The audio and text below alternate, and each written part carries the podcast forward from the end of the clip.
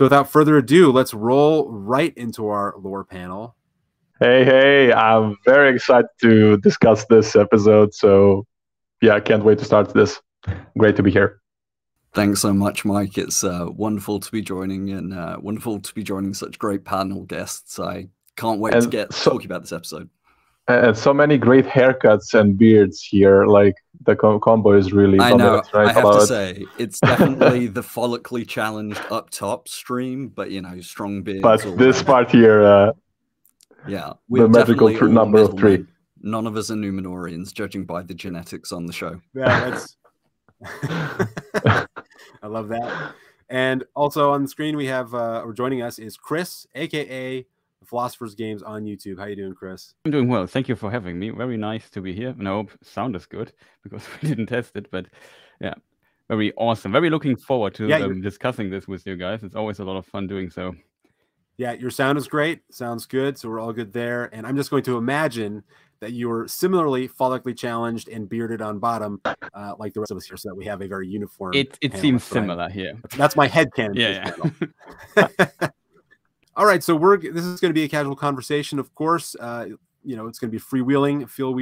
Feel free to jump in. Although I want to give everybody a chance to talk. If you know, if you do want to jump in, maybe just hold your fingers up or something, and we'll make sure you get to you, so we don't talk over each other too much, because we are calling in from different parts of the world, and we don't want the lag to result in a lot of crosstalk. So I think I just want to open up with a very free, just kind of roundtable approach. I want to hear everybody's just overall general thoughts about the episode. What were your feelings about this episode?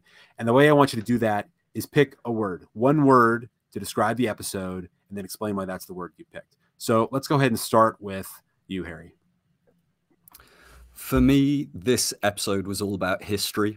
History is the word I'd go with. In many ways, this was an episode about the legacy of the different cultures, for the Númenóreans, for Galadriel, for the Sylvan Elves, for the Orcs even, and for the Harfoots. And I think what was most interesting about it was I've heard a lot of people from the Tolkien community saying it was their favorite episode.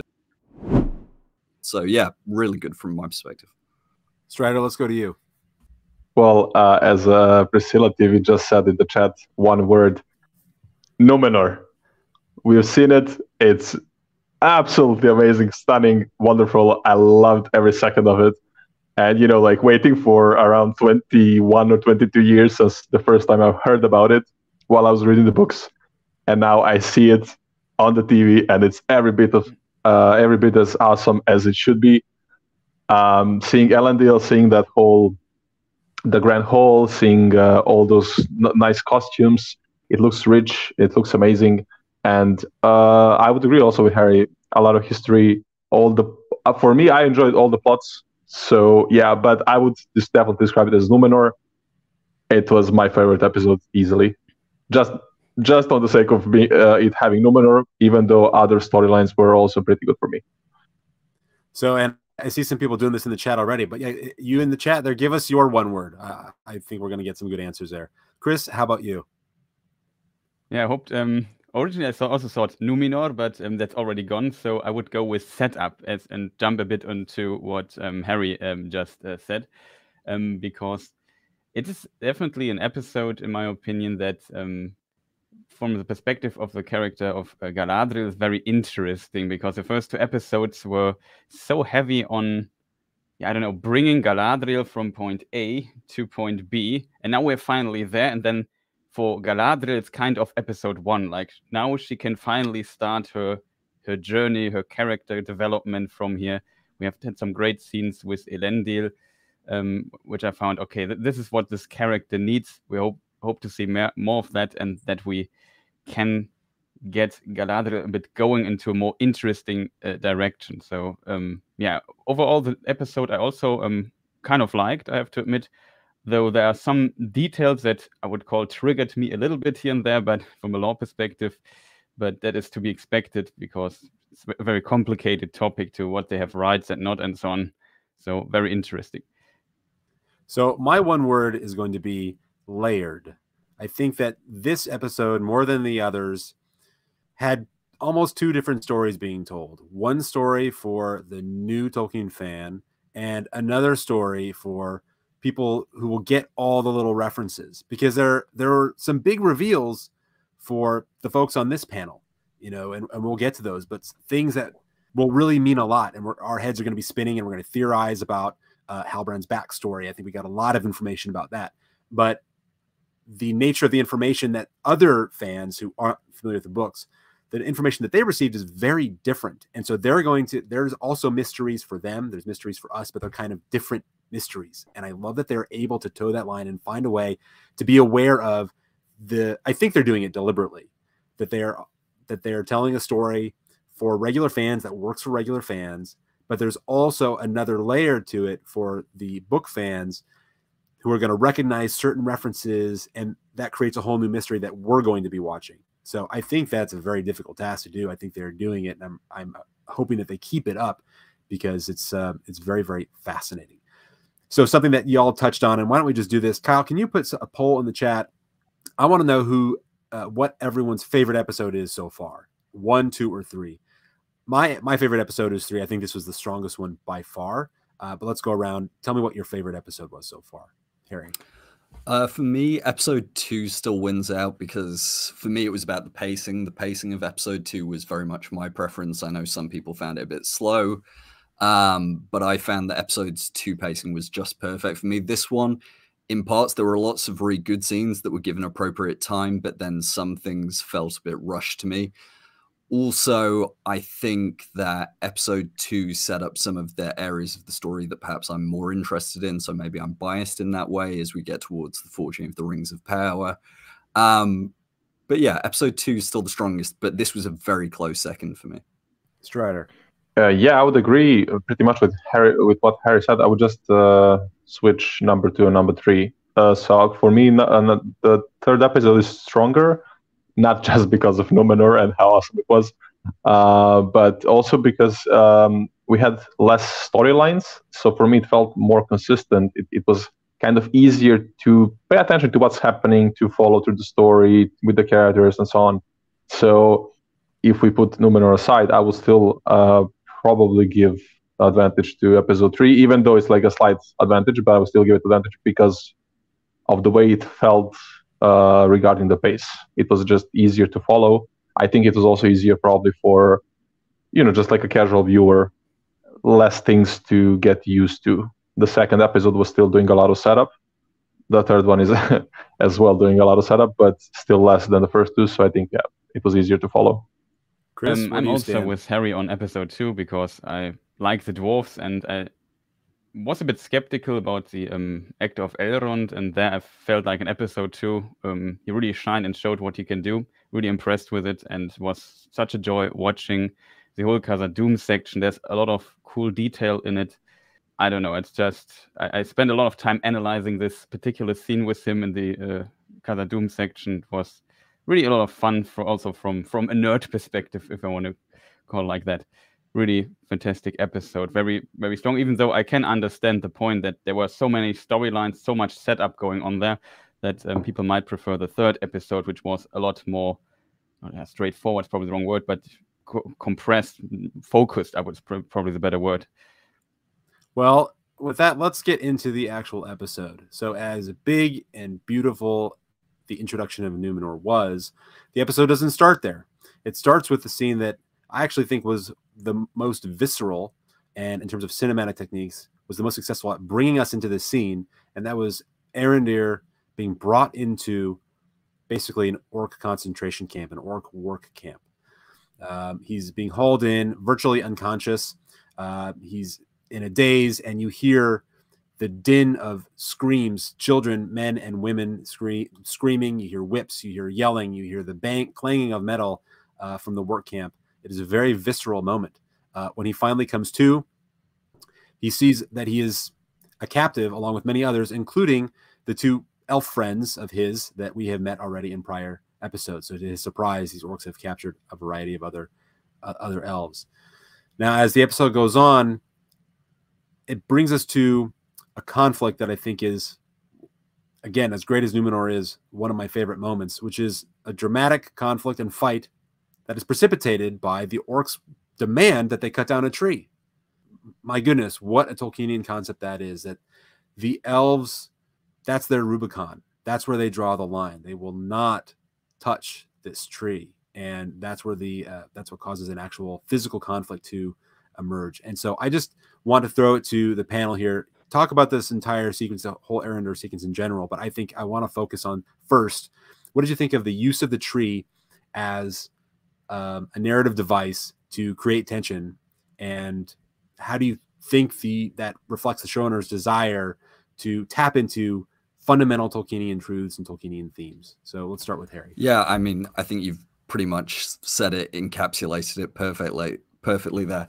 I think when you go back to those core themes of industrialization versus nature versus the pastoral, the show is already trying to get us there. And what I liked, and I talked about this a little bit on Twitter, was that for even non-book readers, they set up Arondir's connection with nature in episode 1, I think it was, when he was talking with Bronwyn and she handed him the seeds, and he had that very visceral reaction to her talking about crushing the seeds.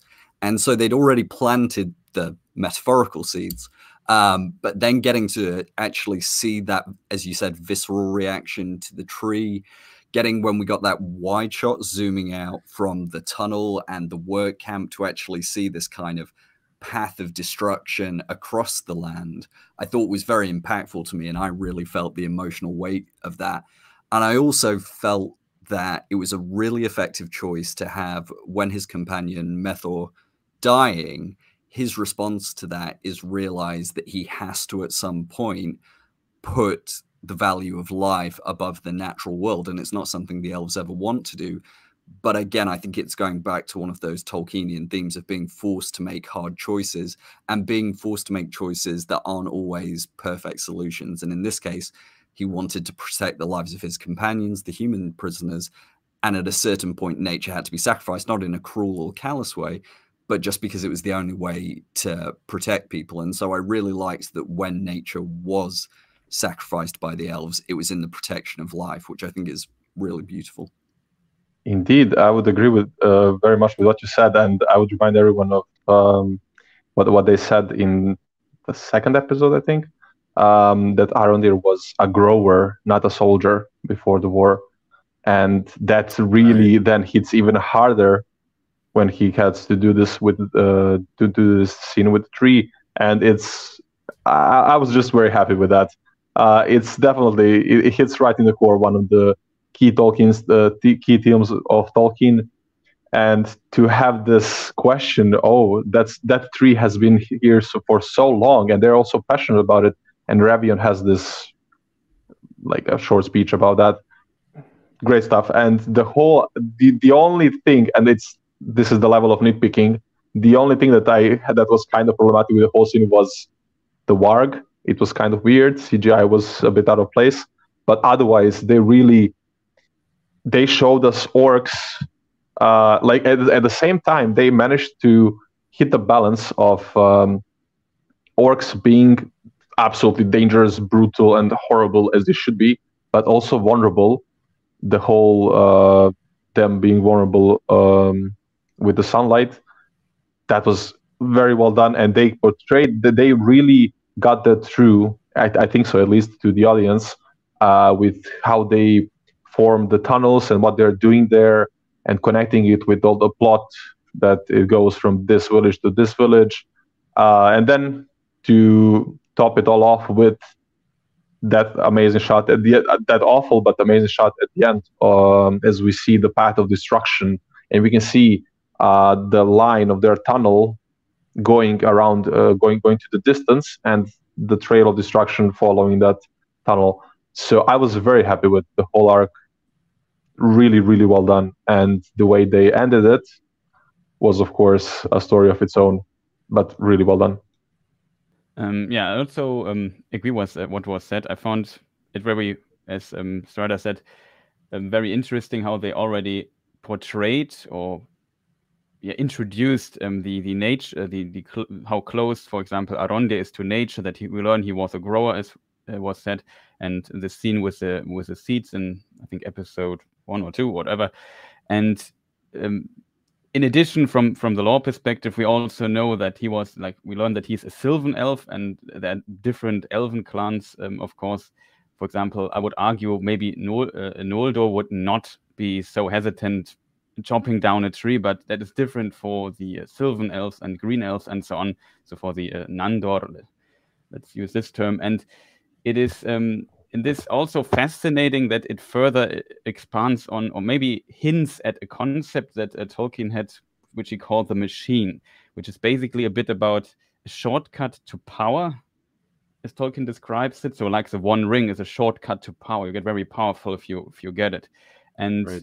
Then on top, you have this this shortcut to power can lead to a lot of destruction, especially of nature and so on. I think Arondir at the beginning, or maybe Revion, says that they might search a weapon there or whatever. So a shortcut to power, if that makes sense. If they put so much effort into finding a weapon or whatever it might be, then of course it can be seen as a shortcut of power. In this sense, I would describe it as relatively Tolkienesque, if that makes sense, to see this. Like you see the effort, you see the destruction of nature, you see how they progress, how these trench goes far back into the land, and you also see how life is treated there by the orcs, and yeah, just for that. And then all basically halts at this particular tree and puts this very tense scene into it. And there's so many little details, in my opinion, that this particular section does portray. The how orcs react to sunlight, for example, retrospectively also in a way establishing why do the orcs use these tunnels? Why don't they just go in the village, for example? I think this also for viewers explains, okay, they can't just walk by day. They wouldn't like it. It's not like they explode when they touch sunlight, but they definitely are not happy in this situation. And since Mordor at this time is also not covered with ashes in this depiction here, they, of course, sunlight is a problem for them. And there's some other fascinating details. Like if you look at the hands of the orcs, you see they have like normal hands in the camp, but the one orc we have seen in episode 2 has this weird claw. So maybe he's more bred for digging tunnels. I found these, like, there's a lot of so many little information and details you can extract from this. I really like it. And then the whole setup with, at the end, I think it was said also in the previous panel, that he grabs like a little, what do you call it, a twig from the root, and just steps the orc with it. Like it goes full circle from this perspective. I find that really awesome setup there. What they did there. Maybe you can argue about the I would say the CGI of the walk was okay, but maybe the design was a bit off. If that makes sense. And yeah, so I can definitely see that people might criticize this part, maybe also for some, the fighting is too much Legolas style. I'm not sure, but overall, just from what they set up here and tried to establish, I really like this section. Yeah, and I'll say one thing pretty briefly about this section, especially specifically the tree. The thing that really just struck me hard is how ambitious the task the showrunners have given themselves is. They are really making this show about core Tolkienian themes, and they're not missing them. I mean, they know what the core themes of Tolkien are, and they're trying to use this narrative to touch on them. And it is extremely hard to make a show about abstract concepts like nature versus industrialism without making it like a blatantly obvious metaphor where the visual cues just are so obvious that it is hard to enjoy the underlying plot because you're getting bashed over the head with this metaphor for an abstract concept, or you're having the characters just tell you what the concept is in dialogue or monologue, which is kind of lazy screenwriting. And they're not doing that, even though I think we can step back and analyze the scene, and the metaphors are pretty obvious. The visual cues are obvious. Like you mentioned, Chris, the big tree is blocking the path of their dig. I mean, it is a very clear metaphor if you want to look at it that way. But when you're in the scene and watching the episode, I didn't feel it to be so obvious that it distracted from the actual surface level conflict in the scene, you know, the tension between the elves and the orcs. So I thought it was very effectively done. And I think we're starting to see that, you know, with other themes, and we'll get to that. The themes that we see with the Harfoots talking about, you know, fate. Galadriel also talks about fate and the choices that you have to make. And there's a lot of themes that are being explored here by the showrunners, and I think they're doing it in a subtle way that is pretty effective. So I want to make a mention about the chat. So our poll here, favorite episode so far. So most of you were against me. All right. You liked episode 2, but the public is with me on this one. Okay. 60% like episode 3. But I was episode 3, man. No, listen, I'll make enemies in the chat. There's no accounting for taste, you know? I mean, if you like it more, that's it. Throw down the gauntlet. Yeah. Harry, I don't think you have it in you to make an enemy. You're too pleasant. Not yet. And we also got a super chat here. Thank you from Priscilla TV. Comment is, Gil-galad did not believe Galadriel.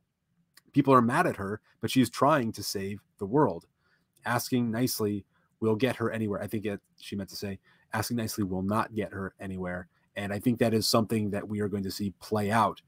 Galadriel is single-minded and hell-bent. She knows the importance of her task, and nobody is paying attention to her. And I think part of her conflict as the show goes on is finding a way to get people to listen when they don't want to listen. So thank you for that, Priscilla. I think let's move on to what this episode was primarily about, which is Númenor and the introduction of all of our Númenórean characters. The first of which I want to talk about is Elendil. So I'm going to set this up a little bit. In the books, we learned a lot about Elendil in this episode and the direction they're going to go with him. And when I talked about at the top of this episode how they were creating mysteries for us, I think Elendil is a bit of a mystery. Where is he exactly in terms of his internal philosophical leanings at this moment? And I don't really know, and we can't place it, and I think that was the point. In the books, his father, Amandil, is the Lord of Andúnië, and their house was descended from Elros through Silmarion. They are of royal blood. Silmarion was the eldest daughter of Tar-Míriel, the fourth king of Númenor. So if Númenor had followed strict primogeniture at the time, as they currently do, in terms of where the show is now, the Lords of Andúnië would actually have been the king's line. And so they are of royal blood. They continue to be counselors to the king all the way up through Pharazôn taking the scepter. Amandil continued to be his advisor until he was forced out basically by Sauron. So the Lords of Andúnië, Amandil, and Elendil continue to be very influential and known figures in Númenor. And Amandil and Pharazôn were childhood friends, so Pharazôn certainly knew who these folks were. However, in the show, we get a slightly different take on Elendil. Pharazôn acts as though he barely knows who Elendil is. Like, he had to do some research in his files to remember who Elendil is. You know, if memory serves, he may have a son who's going to follow him into the service. Pharazôn says he was originally of a noble line, which implies the house has fallen from grace already, and refers to Elendil merely as a ship captain. Tar-Míriel also acts as though she doesn't know who he is at all. Whether that's true or subterfuge, I think we can debate about that. And Elendil, if he is in fact of the faithful, he never admits as much on screen in private moments that the audience can see or in conversations with other characters. Instead, he responds to Muriel's direct questioning about that with very artfully evasive answers. And there even appears to be a schism within his family, with Isildur wanting to defer and go to the western shores, though we're not told what that means exactly in the show, and Elendil wants him to enroll in the Navy. So it's not said explicitly, but I think there's an implication that the schism in the family is related to them being part of the faithful, Elendil maybe not wanting to loudly or firmly embrace their past as part of the faithful. But I think this is where I want to leave the question for you, the panel. Where's Elendil's heart? Where's his philosophical heart at? Where is the heart of Isildur and Anarion and Eärien, his family? Are they firmly part of the faithful at this moment in the show? Harry, let's start with you again. Yeah, this was probably one of the most interesting parts of the episode for me, because I think it's setting up something that the show is going to excel at in the way that the historical nature of Tolkien's writings about the Second Age was not intended to and could not. And that's, what does this cultural, political divide in Númenor mean to an individual, mean to a family, mean to a culture? And what I mean by that is that I don't know whether Amandil exists in the show. We know Anarion obviously does. But I think the point is, and we know from interviews with Lloyd Owen, that Elendil's wife has recently died. So he's recently widowed. And we kind of got a clue to that, even if you hadn't heard that interview, when Isildur says to him, you know, heal your hurts in the same way it has for you, referring to going into the Navy and going to sea to try and heal his soul. And so what I expect we're getting down to here is a much deeper Tolkienian theme, which is how do characters respond to their own mortality and the mortality of their family members? So if you're someone who's recently lost your wife, even if you are one of the faithful, even if you do believe in the gift of Iluvatar, it's very hard for that not to shake you in the same way in our own lives. If you're religious or spiritual in some way, the death of a family member or a loved one can really shake your faith. And so I think that's where we find Elendil. As for the kids, I think Isildur is very much trying to find his way in the world. What does he want to be? You know, we heard that he, you know, failed out of the Queen's Guard, basically failed out of the cavalry school. Eärien is going down this path, which maybe we can talk about later, but I think is a path which has a much darker end. But clearly she has differing views, because the way she talks about Galadriel is with quite a disdain in her tone. As for what Anarion's doing, I actually think Anarion, whether Amandil exists in the show, he is in some ways playing that role. He's on the Western Shores trying to connect with the faithful, maybe trying to bring together some sense of community around those still remaining faithful families and holdings. And so I think the journey Elendil's going to go on is, how do you heal your heart and how do you heal your faith in the gift of Iluvatar after losing, you know, your wife? And so that's where I think they're going for it. And I'll leave it there. We can maybe talk about the political stuff with Miriel and Pharazôn in a bit, but that's where I think we are. I think it's a much more emotional journey and spiritual journey than some people might have been expecting. Well, and I want to add something to that and then hand it off to you, Strider.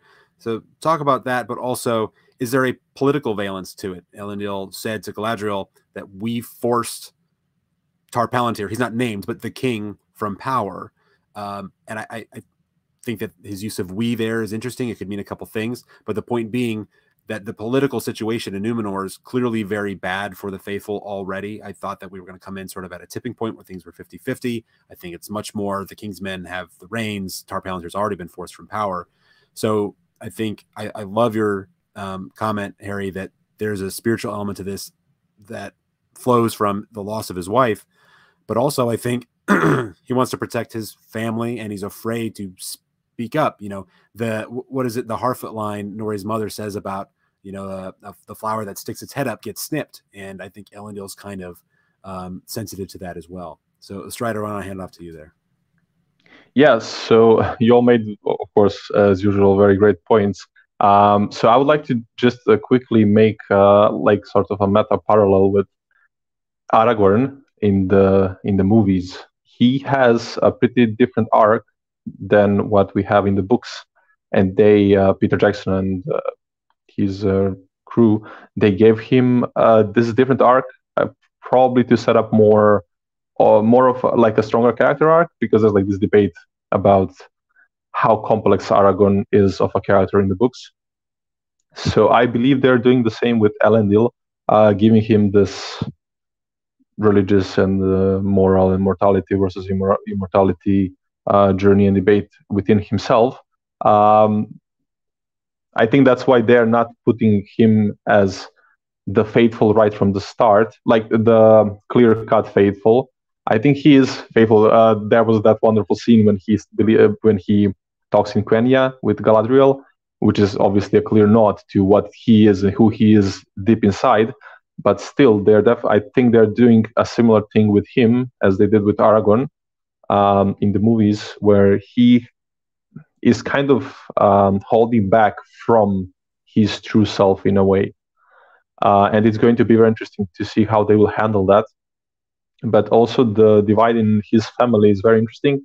And the mention of Anarion and him being in the west of Númenor, there's a lot of stuff happening there. And it's great that we have hints of him, because that was one of the questions, whether or not we will see him. Though I think none of us really doubted we would see him. It was kind of a fear, but we knew that he would be there. So it's great that they mentioned him right away, like in the first episode, and they're already setting up this divide. And it's a great point that Harry made, that we will see here in a deeper way than we could see in Tolkien's writings, because of course he didn't give us a detailed account of hundreds of years of everyday life in Númenor. We know all the big stuff that happened, which makes it amazing, but the showrunners obviously have to create the everyday low-level stuff happening for individuals. And I think they have set up a pretty good foundation for Elendil's family going forward. And yeah, the nod to Tar-Palantir was really good, and I'm also hoping we're going to see. I'm hoping we will see Amandil. Mike, as you said, he is hopefully in at the place where the faithful are, and he's hopefully doing some things. And there may be also divide between two of them, which can also then be like another parallel between so Amandil and Elendil, and Elendil and Isildur. Perhaps this relationship is broken. This one is in risk of being broken, so maybe they will play with something like that. And also Eärien, who is basically an X factor because she's pretty much an original character. So we don't know what's going to happen with her, and that means that there's a lot of risk for Elendil's family, because we know about the three guys, what's going to happen with them. But we don't know about her, and that means a lot of risk for her as a character, but also for all three of them, because obviously she is their family member. So yeah, I think there's a lot of good setup there. I'm very happy with what they did, and Elendil was pure gold. Yeah, I think a lot of good points were already said. I think Elendil, in a way, I'm not sure how the English saying is, but sits between two chairs, something like that. On one side, he says, like, we have to basically leave the past a little bit behind, else we die. And I think he knows that being a faithful might be very unpopular. So you want to leave this behind, but as we see with the scene when he speaks Quenya to Galadriel, it seems like it is deep inside him being a faithful in a way. So he struggles with that, but maybe has to the outside give himself a little bit less faithful. In a way, I would even say when he has this dialogue with Miriel, it also comes through a bit that when she speaks of treason for a moment, that he's really shocked to this. Like his core is suddenly shaken because he thinks what he did was absolute right. And he stands with that. And I find that very interesting. So he is a kind of torn character. On the other side, we have this, okay, I need to get my son into the Navy, if you want to call it like that, and I had to ask some people a favor and so on. So he's also very he really wants that his children have a good time, that they don't suffer from maybe being connected to this faithful past and or heritage in a way. That I find makes his character and his situation very, very interesting. And as Strider said, now the showrunners have to really set up everything. How is their daily life? What was it living there? Like Tolkien just gives very basic outlines and like beats of what happens there, only the highlights basically that we know. But what happens in between, that is very interesting. And so far I really like how they set up this character. He really tries to not get into trouble, especially he cares for his family and wants them also out of trouble. He knows if he would go full faithful mode, then things would definitely get messy for him very fast.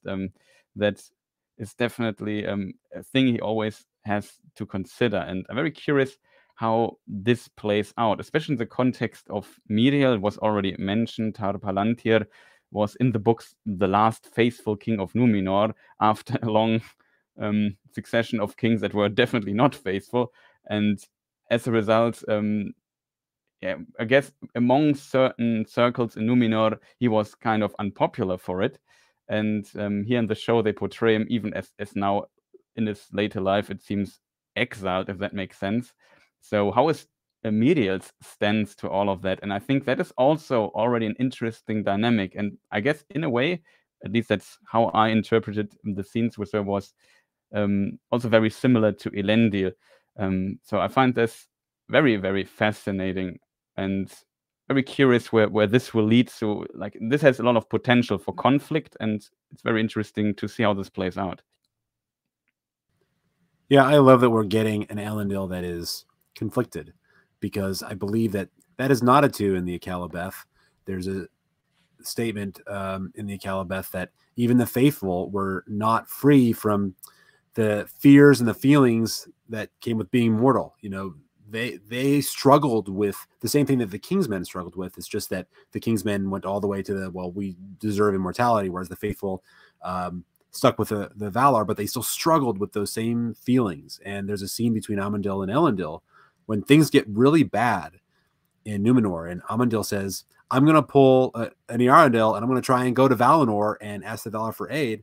Elendil says, are you sure? I mean, isn't that a betrayal of the king?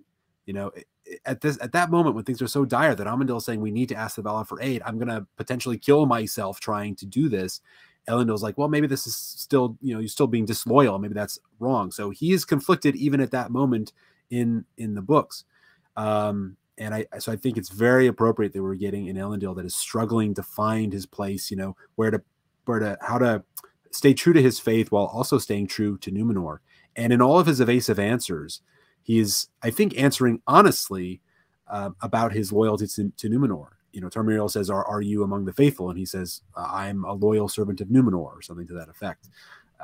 And in that moment when he tells Galadriel that Tar-Palantir was forced from the throne, he said, you know, he's still the faith of the faithful, and we forced him out of power for it. And he uses the we there. I don't think he participated in that, but he is still identifying himself as Númenor. Yeah. So it's, you know, this group that I'm a part of did this thing I don't like, but I'm still part of that group. And so he still kind of feels that he is a part of that. So I think that's really interesting and nuanced, especially in this modern world where half the time we're so politically divided that if the other side does something we don't want, we say that's, you know, in America, we're like, that's not my America, you know, and there's that kind of attitude. And Elendil's not taking that approach. He's like, I'm still Númenórean, and we unfortunately did this thing I don't like, and I'm sad about that, but I'm still Númenórean. So it's a very interesting dynamic that I think there's a lot of meat there to explore as the season goes on. And I think now's as good a time as any. We're talking about Elendil, and I think that his plot line is part and parcel with Muriel's plot line. So same sort of... Go ahead, Strider. If I may, just before we go to Muriel, though it's still actually very connected. You actually mentioned this as an introduction to this specific topic about Elendil. His status, the status of the family, they are obviously of direct... noble line. They are descendants of Elros, who was also named Roth, which is also very cool, of course. What is happening there? And as you said, Pharazôn needs to again like do a search of his files to see who Elendil is. Like, that doesn't... It's very strange. I'm not happy with what they're doing here regarding this, because like, I'm not happy, but I'm willing to see how it will... like what they will do with this. Perhaps they have a specific plan why they're playing it out like this, so I'm absolutely willing to see how it plays out. But it's very strange that they are just seem to be kind of a random family. Not a random family, but sidelined, even though, as you said, Amandil was the counsel of the king. They were a very, very important family throughout their entire history of Númenor. So it's very interesting that they're having this approach. So I just wanted to, yeah, touch on that. Do you think that Muriel actually knows who Elendil is, and she was playing coy for the benefit of Pharazôn? I would say that. I wanted to say regarding her, I'm pretty sure that she will at some point, I think very soon, probably in one of the next episodes, end up revealing herself as one of the faithful. She probably... I think they are setting up this scene where this like political situation where she again had to do something in order to stay in power, and perhaps by doing the lesser evil and staying in power, of course I'm just speculating now, she would remain in power and then keep the things a bit better and easier for the faithful, because she is in power. But in order to stay in power, she had to do this thing. Well, she pretends she's not of the faithful. She perhaps had a key role in deposing the king. So I think maybe that's something they're doing with her. But I think she is of the faithful, and I think she knows who Elendil is. Yeah, I was going to add to that I think pretty much everyone at court is playing games, which I love to see, by the way. That is the way for me to build political drama, the best shows that engage in kind of court politics. That's the way you want to do it, by there being two faces to everyone, the public persona and the private one. So, for example, Miriel, I think, is not only playing coy, and you kind of saw it in her scene with Elendil where, you know, she's saying, oh, what does your name mean? And then as soon as he went for, you know, Lover of the Stars, she immediately went, well, you know, it's got another meaning, doesn't it? Which is so clear to me that she knows exactly what's going on. And I think even with Pharazôn, one of the things I thought about was when he says, you know, of a noble house, once of a noble house. I wondered whether the once of was not actually about Elendil, but once his house was noble. Because if we are basically at the year, you know, 3100 effectively for Númenor's timeline, well, then by this point, the faithful are very much not considered, you know, okay, yes, they might still be noble lords, but they're seen with disdain. And so I wonder to what extent he's using nobility with the kind of small end there. And then also, I think Elendil himself is also playing a few games. I think, as you guys have all pretty much said now, I think he's trying to protect his family. I think he's trying to avoid the political conflict, probably because he's got so much internal emotional conflict he's dealing with in trying to raise these three kids who are all pulling in different directions. And so I love that everyone's keeping things hidden. And as well, Miriel, while she may have been involved in helping topple her father, very clearly she's still in council with him. Very clearly she still has her own game. She's playing her own plans, which I suspect we'll find out in the next couple of episodes are very much more aligned with the Faithful's point of view. You know, there's no way she would have referenced the point about the Faithful believing that when the leaves of Nimloth, the white tree, fall, it's a terrible sign. The only reason she'd reference that, obviously she's trying to test Elendil, but also it's a clear sign, both that plus the scene we see when she gets to the top of a tower where presumably her father is. There's a lot going on there behind the scenes. So I like that slow burn. I like that everyone's keeping their cards quite close to their chest. Yeah, to maybe add to this, it's really hard to tell where Miriel exactly stands in this. I would agree. It really seems like she definitely knows more. Maybe she just plays this a little bit, that she doesn't know what's going on. But then some other nuances maybe hint at that she really doesn't know who Elendil might be, which was kind of also triggering me a little bit. I mean, in theory, they are family, and it's...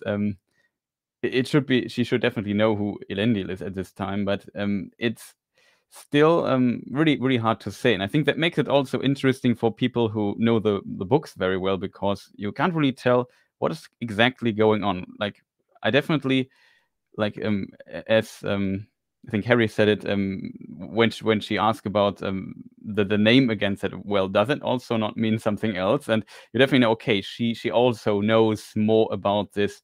And the not faithful people might not be too keen on knowing too much about Quenya and details, but like these, that elk can mean star or elf. It's very fascinating how this is set up, and I really liked her performance and the dialogue, and I hope we see more of this little nuanced play here and there, because it was really a lot of fun seeing. I think Miriel is a very interesting character and very well set up in the show so far, at least how I imagine that things will play out. I guess with a faithful king like her father, it didn't work out. It brought him to exile, and now she has basically, I guess, to step in and basically again sit between two chairs. Like, she has to the public, maybe she has to really give the not so faithful Queen Regent, and inside herself, she might really be more or closer towards her father. We also have this scene where it seems she visited her father in the tower and talked to him, and then it seems like she was concerned about that an elf has appeared. The elf has appeared. It's very interesting to see what is behind it. It might really have to do that there might be a Palantir, as we know from the trailers in the show, that maybe through that they have additional information or not. But yeah, using such an artifact and, I don't know, being in contact with her father and all these details definitely also lead me to the conclusion that she, in her heart, is definitely concerned to what might happen next, and also potentially more leaning towards the faithful, and maybe also worried that what an elf in Númenor, which seems very unfriendly to elves at this point in time, really has to offer. I also found it in an overall, more overall meta context, if that makes sense, very interesting. Like when we look at the massive time compression, I also read in chat, when does this roundabout play? It's very hard to tell. Like from the main events from the first two episodes, it feels like it plays, I don't know, maybe 1,000 years into the Second Age. And Miriel, though, lived, I think she was born 3117, so 2,000 years later. That's quite a lot of time. And I am in my video currently working on, I said something like, it feels like Galadriel on this raft made a little time travel into 2,000 years of the future, meeting Miriel there. And in a way that's ironic, because Tolkien originally wrote the whole Númenor section as a time travel story, because he had a bet with C.S. Lewis. C.S. Lewis wanted to write a space travel story, and Tolkien should write a time travel story. And Tolkien somehow went to Atlantis with his story, never finished it, but found the Atlantis part so interesting. And out of this, Númenor was developed. So I'm not sure if this is like on a very meta level, kind of a, what do you call it, a wink, but I found this also kind of fascinating. Yeah, and I want to cut in real quickly to just remind people that we will have a live call-in portion here pretty soon. We're going to reserve some time. So if you want to call in and you actually speak to us on the air through Discord, they got a voice chat. We'll get it through here on YouTube, and we'll answer your questions, or you know, bring your comments. You can tell us that we're all wet on all of our theories, or you can compliment all of our gorgeous hairstyles, whatever you want to do.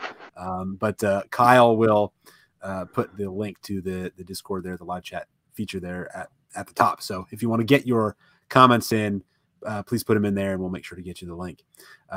Strider, I know you had something. Yeah, so I just wanted to add to what Chris said. Again, it's very confusing that we, like, the timeline compression, it was necessary, but it does introduce a lot of potential problems and a lot of things that need to be put together from like different, it's like you have a puzzle, but you need the smaller version of it, and you need to take pieces from it, put aside those that you don't need, and just make something of it. So it's tricky. But Miriel said an interesting sentence. She said, from the times of my grandfather's great-grandfather, that the elves were non-welcome in Númenor. So I guess the history of Númenor, that kind of implies that the history of Númenor is, if we judge by how long on average a Númenorian king would live for, at least 1,000 years then. So again, it's just an interesting thing to crack our minds on. What are your guys' theories then? Like, what do you think? Do you have any idea? Would you care to try to guess how much time has passed since the fall of Morgoth, since the founding of Númenor until this point, based on the information from this episode? Yeah, I mean, from my perspective, I would say it's interesting, because essentially what they're doing is they're putting narrative over lore adherence, right? You know, they're saying essentially the most important part of Númenor's history happens once Miriel is meant to inherit power and then Pharazôn takes power. The most important bits of the Elven story are unfortunately all spread out across 1,500 years, effectively, you know, a little bit longer if you start with when Annatar first arrives in Noregion. So I don't think I'd even like to try and guess how much time, you know. I would guess that it's at least, you know, 1,500 years, 2,000 years, but I also don't know that it really, I don't know that it really matters within the world. It obviously matters to us as we're thinking about the adaptation process. But I think at a certain point, you know, we've been told there's been a long long era of peace. We know that Númenor has risen and started its decline. We know that Sauron has been gone long enough. You know, even Galadriel says in the first episode, you know, he's been gone hundreds of years. So we know it's at least that. But I think this is also where we get into that they're trying to streamline some things, because obviously in the first war of the elves and Sauron, the Númenóreans come across, save the elves, Sauron's pushed back, then they go back. But all that really happens later is that the elves are fighting Sauron again, the Númenóreans come across, they defeat Sauron. This time he's taken back in chains, obviously, by Pharazôn. And so I think that's one of those things where we'll see them streamline, because for a TV show, it's just probably not that interesting for the general audience to see the same sequence of events happen, but, you know, slightly modified, which is effectively elves get really badly, you know, kind of wrecked by Sauron. The Númenóreans turn up, they save the day, and then the only difference the second time is that Sauron comes back. So while I would love for the show to do all of it, you know, my dream would be a, you know, 14-season series where they cover everything. I don't think that was ever going to happen. So I think what they're doing is probably just a bit of efficient streamlining, I guess. And I think that you're right on point that knowing the exact number of years is not important from a narrative perspective. All we need to know is there's, you know, years of peace and kind of know where we are now contextually. But the thing that I like about the my grandfather's great-grandfather line is it is pretty, I didn't double check the line of kings, but I think that is when Númenor stopped accepting Elvish ships. Like, I think that is consistent with what you get in the timeline. And so it allows them to, if they want to in the future, do other spin-off shows, and that can exist in a universe that is where the Second Age is 3,500 years long, you know. So they've compressed the timeline of the narrative, but they haven't necessarily, maybe they will, but so far they haven't necessarily compressed the actual time of the Second Age. So they still have all that room to play with in the future if they want to. I know people have mixed feelings about having, you know, the TCU, the Tolkien Cinematic Universe, but as long as the future adaptations are good, I'll still want to watch them. Before we move on, yeah, go ahead, Chris. Go ahead. It was me. So I just want to add again, Galadriel also gave us a nice clue. So if we pair what of course, I agree with what you guys said, and eventually, in the end, it's not important to know the exact year, but we still do have a lot of clues that a lot of time has passed, especially when you take into consideration the fact that Galadriel said that there was this long period of time when elves were welcome, and then paired with this Miriel's several generations behind in the past, that elves weren't welcome. So that definitely does imply that there's been a lot of time. So it kind of feels like at least 1,500 to 2,000 years. But yeah, in the end, it's not super important, especially for like a casual viewer. But, you know, it's something we all like to think about a lot. So yeah, it's cool to do that.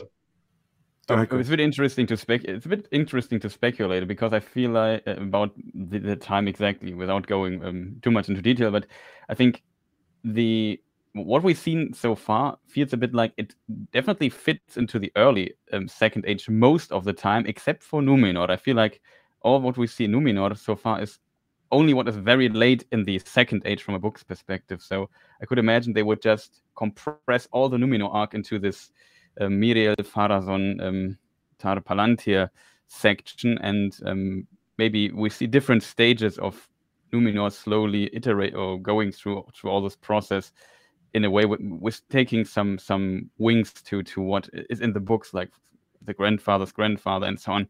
So yeah, I could imagine that this works out. But of course, as a result, it's almost impossible to say when it is from the book's perspective.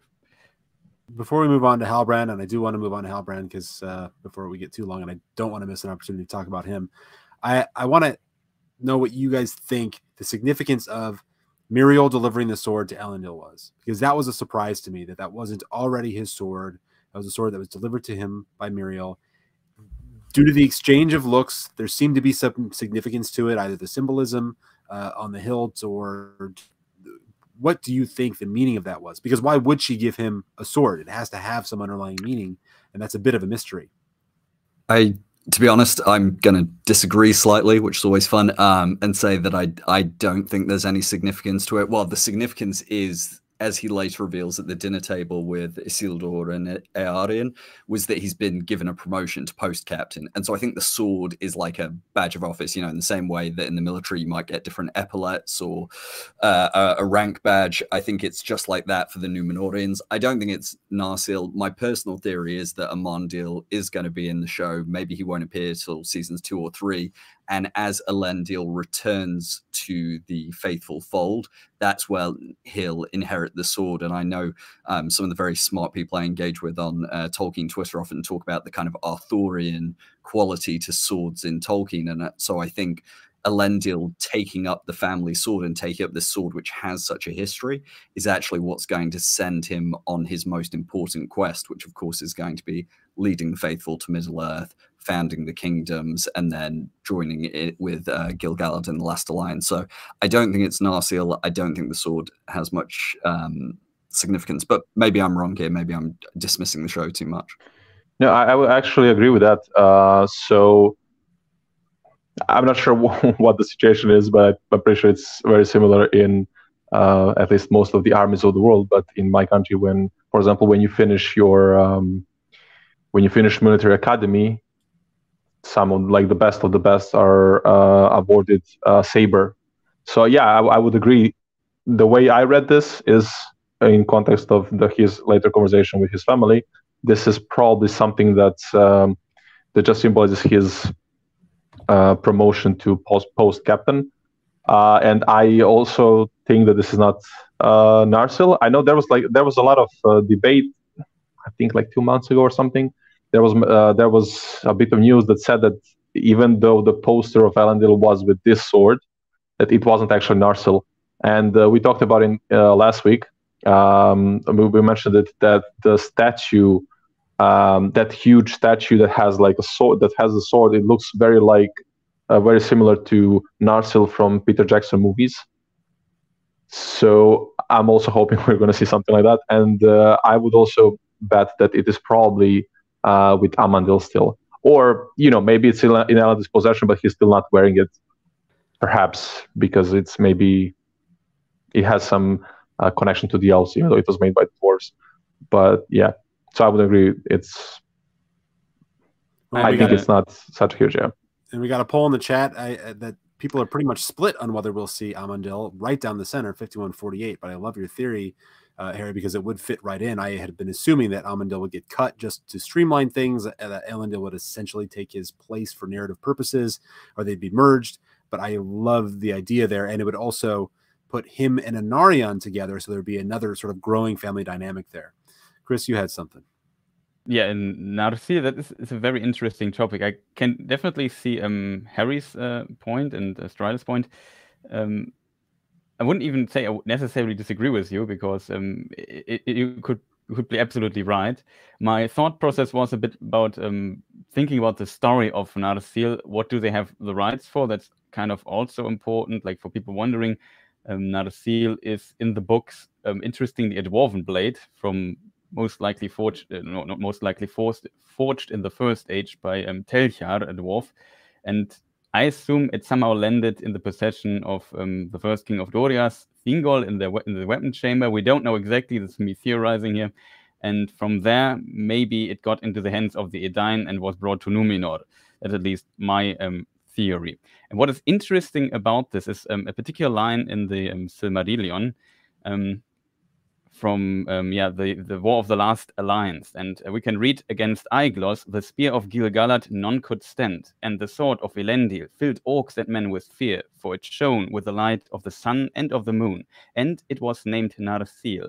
This can be somehow read it that maybe the name Narsil was later given at the end or during the War of the Last Alliance to the sword. So maybe it is not Narsil here. So in this regard, I might agree, but I could imagine that they maybe, I'm not even sure if they are allowed to do this, take this, and it will be later named Narsil in the show when it has earned basically his name, when this makes sense. And this is currently, as you stated, just a symbol for his promotion at this point. Maybe they have to completely cut out the Dwarven blade origin of the sword and make it a Númenórean sword and develop it further through the show. I could imagine that would make kind of most sense for me. And you've sold me, Harry. I'm currently totally sold. I do agree with you that, that's a perfect explanation. I didn't catch that. I didn't really even, that didn't register to me that he had been promoted. And that actually makes sense of the look that I caught in their exchange, because it seemed like he seemed a bit surprised. And that makes perfect sense because that had been a hostile exchange between Muriel and Elendil, right? I mean, she basically accused him of treason, and then she promotes him with, by giving him the sword. So when he sees the sword, that's the moment he knows he's being promoted. So he'd be a little confused because, oh, this meeting didn't exactly go the way I thought it was going. So that makes perfect sense. I'm 100% on board. And it seems like the chat pretty much agrees here that that sword is not Narsil. Currently, the poll at 78-22 against that sword being Narsil. So let's go ahead and move on from Elendil and Muriel. Let's get away from our royals and to the dirty Southlander, who may also be a royal, Halbrand. I thought he was one of the, his storylines was one of the highlights. And I have to admit, he was one of the characters I was not particularly interested in or even curious about going into the show. And even through the first couple episodes when we met him, again, I was not particularly interested, but now I am very interested. They spent a lot of time exploring his character, and he is nothing if not a mixed bag. Right at the top, he is a rogue who separates the raft from his companions and leads them to certain death so that he can survive. But then he also helps Galadriel out of the water and gives her water and saves her, showing great courage and selflessness. He has a habit of stealing things from people, both to help Galadriel, but then also to help himself. There's all kinds of stuff going on here with Halbrand. He's able to turn on the charm, be very diplomatic. He speaks very well. He basically helps Galadriel in court. Once all the Númenórean bullies are coming after him, he keeps his anger in check, and you can tell based on the close-up on his face, he is getting very angry, but he just flips a switch and he says, I'm going to be charming, and buys them all drinks with money he probably stole. But then, of course, all of that was not really to get along. It was to steal the guild crest so that he could make his way in Númenor. And then once he gets caught, again, he tries to play nice, but then when that doesn't work, he gets punched in the face, and if a switch flips, he's clearly got anger issues, and he just beats the tar out of all those Númenóreans in a brutal way. So this is an interesting character. I have no idea still whether or not he will end up being a good guy, a bad guy. I don't think you can be so reductive as to say whether he's one or the other. I think he'll have an arc. But I want to get to, I think, the big reveal, which is that according to Galadriel, the mark on the satchel he has around his neck ties him to a Southlander king, someone who united all the disparate tribes, unfortunately under the rule of Morgoth, but that he must be an heir to that line. Now, I, as a Tolkien book reader, the thing that jumped out at me was I thought, well, this must be an heir of Ulfang. In the First Age, the sons of Ulfang feigned allegiance with the elves, but then betrayed them at a critical moment, which allowed Morgoth to win a very important battle. The sons of Ulfang ended up dying for their treachery, and there's no indication that there were other sons of Ulfang or that the sons had sons, but I think it's perfectly reasonable to assume that they may have. And I think that they are suggesting that Halbrand is of that lineage. I doubt they'll ever name Ulfang or Ulfast, but I think that's where they're going with it. And I want to hear all of your takes. Let's go in reverse order here. Chris, what do you think about that and about Halbrand in general? Halbrand is a very interesting character. I think as you said, Ulfang and his descendants definitely come to mind. Is definitely a possibility. That's another quote from the Silmarillion that is quite interesting. It could be related to Ulfang, though it's not 100% clear. It basically reads, and the evil men came among them and cast over them a shadow of fear, and they took them for kings. So them here is basically the men who stayed in the First Age in Beleriand, east of Beleriand, and were not involved in all the action there. So they stayed there, and then those evil men that were in the service of Morgoth then came over them and they took them for kings. So this could be also like a play there that just some people who once were allegiance with Morgoth came there and they became kings in this region. That is definitely a possibility. This could also directly tie to Ulfang, as you said. Another thing, I also read it in chat a moment ago, would be that he might be related to the hillmen that will become the Oathbreakers, because we also know from Tolkien, interestingly, in very obscure sources, put in some notes about them also having temples and worshipping Sauron and potentially even Morgoth. I think it's either in the Vineyard Tengwar or in the Parma El Dalambra, I'm not sure. But it's very definitely a very good possibility for this too, though just from the position it's maybe a bit off, but there's no reason why they should not later wander into the White Mountains. So that is definitely a possibility, what this also can lead. When it comes to Halbrand as a character, I totally agree with you what you said. Like at the beginning, I thought, well, not that interesting, but now seeing him in action in Númenor, there's a lot of details to him. I also, when I did my review analysis of the first two episodes, I noted that Theo's friend, I think Rowan is his name, it also mentioned like a true king that might come back and that Theo's father ran off. So maybe he is the father of Theo, or he is this true king, or both. So I can definitely see potential connection there. We see also his, what you call it, a talisman that he wears with his little pouch. And on it, we see like a bird or something and a person with a crown on it. So that definitely is was what brought me to the direction of thinking, oh, maybe he is a descendant of this king Rowan was speaking of. And further on a shot in the village Tir-Harat, I think it should be. We also saw one yeah, it looked like a great eagle or something eating like a person.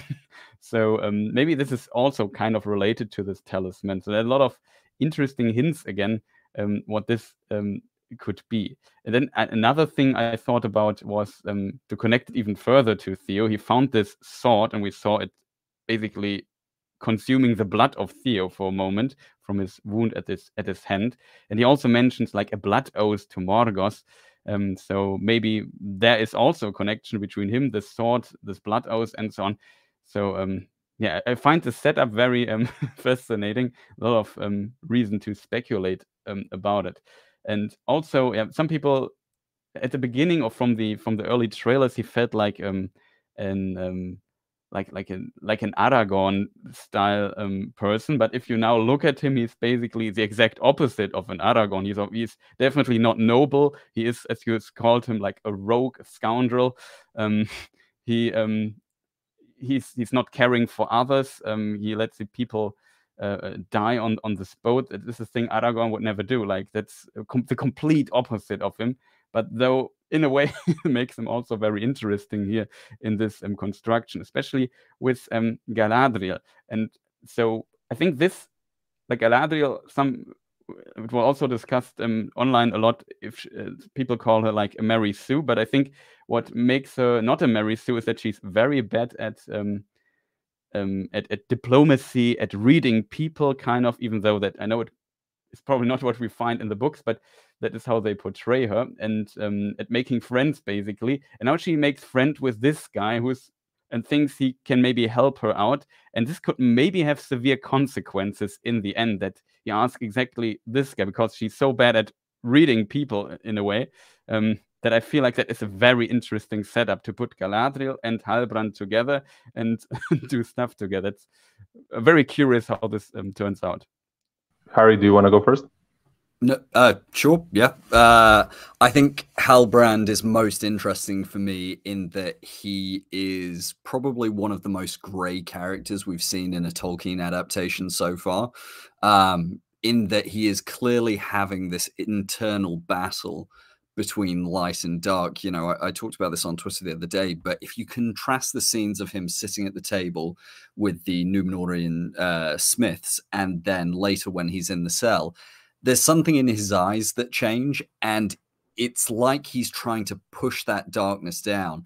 But after he lets the darkness and the anger and the violence out, I think all that's left for him is sadness. And I agree with Chris. I think it would be very interesting if he were Theo's dad. I think that would set up a really interesting plot, because that then raises me the question, okay, I'm absolutely sure one of them's going to become a ring wraith, but I don't know which one. So if they were related, that would add an extra layer of kind of mystery to work through.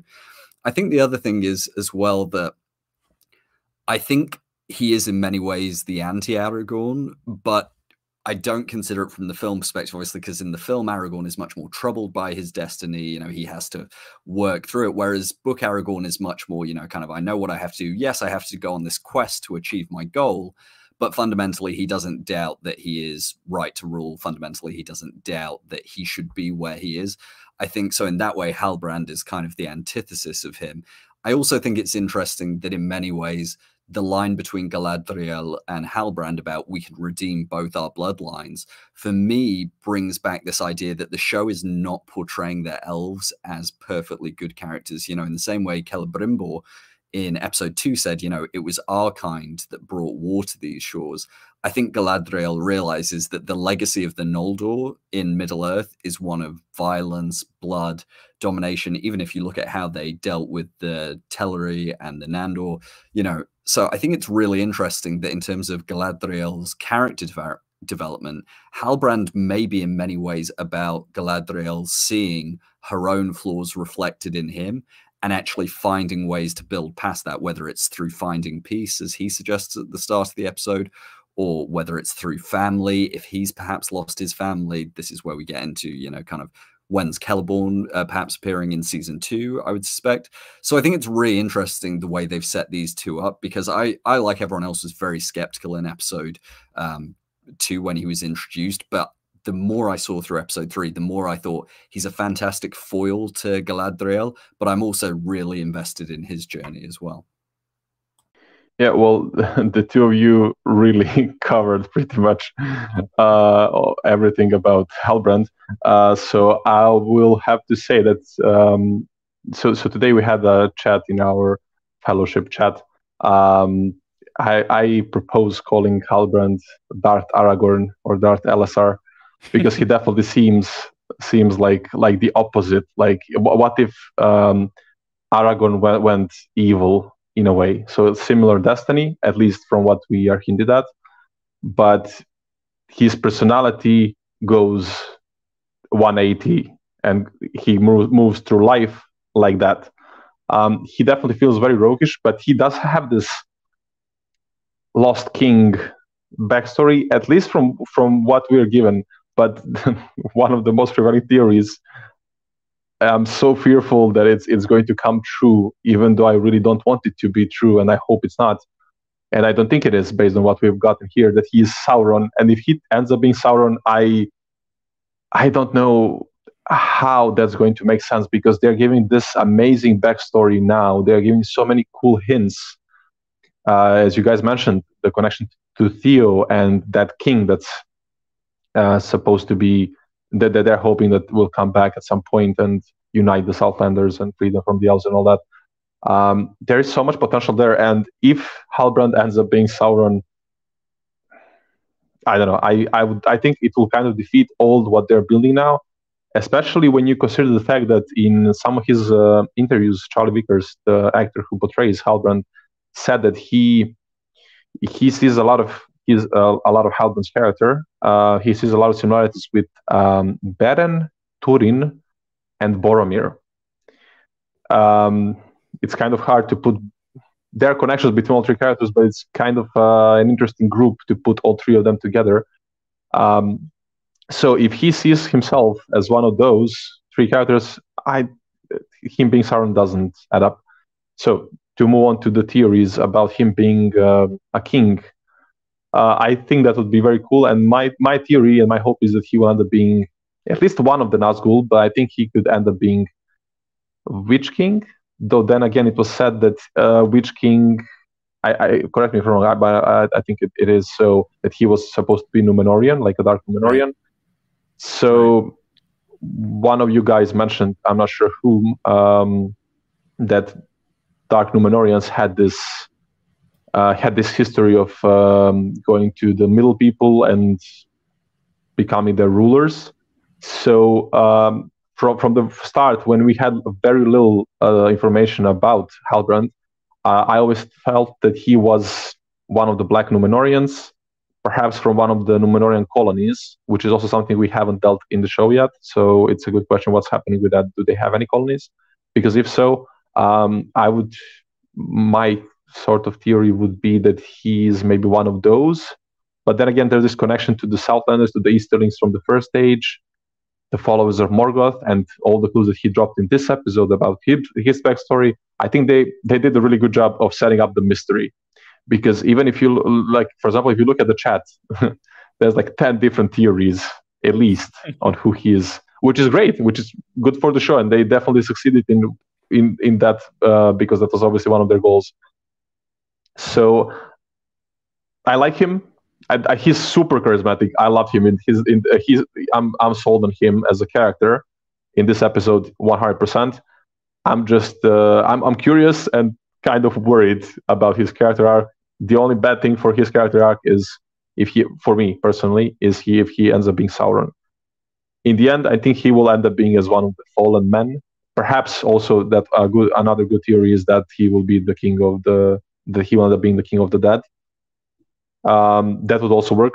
And I think there's a lot of potential there because Chris, I think you said that there was some references in Tolkien's works that they had that they were also worshiping Morgoth and so on. So that would fit perfectly. He could very well end up being king of the dead. And he has been to Númenor. Perhaps he will interact with Isildur in future episodes, and then we can definitely have them have this sort of relationship. And it would make sense then that Isildur calls on him because they helped Halbrand perhaps free his lands, unite his people, and then he betrays Isildur in, I guess, 5th season, and that doesn't go to war. I think there's a lot of potential there. So, yeah, Witch King for me or King of the Dead is now definitely a very close second choice. Maybe even first now, I'm not sure. I like both theories very, very much. But great character. Really, he was amazing in this episode. Agreed. Maybe to add to the Sauron stuff, I think they kind of tried to trick us a little bit into believing that. Same maybe also with the stranger. We probably talk later about him because we see him behind in a prison cell. We see him looking at a forge and so on. We know that Sauron is looking. It was once a Maya of Aule, the high angel of smithing, basically. That.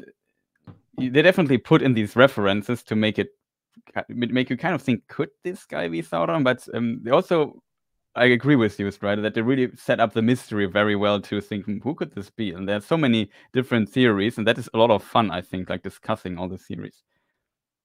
And there's no better evidence that they have created an effective mystery here than our poll. As of right now, who is Halbrand? And the results are completely mixed. 33% say Witch King, 32% say King of the Dead, which I love that theory. It's one that I've recently heard about. And I love it. All the narrative opportunities there. Really great. 18% say Sauron, and then 50% say other. So a couple really quick things that I want to get your opinions on before we move on to the Harfoots. Does anybody want to take up the Halbrand as Sauron gauntlet? Does anybody like that idea and want to just wrap their arms around it? I don't like it, but if I were, if someone put a gun to my head and said, defend a plot line where they made Halbrand Sauron.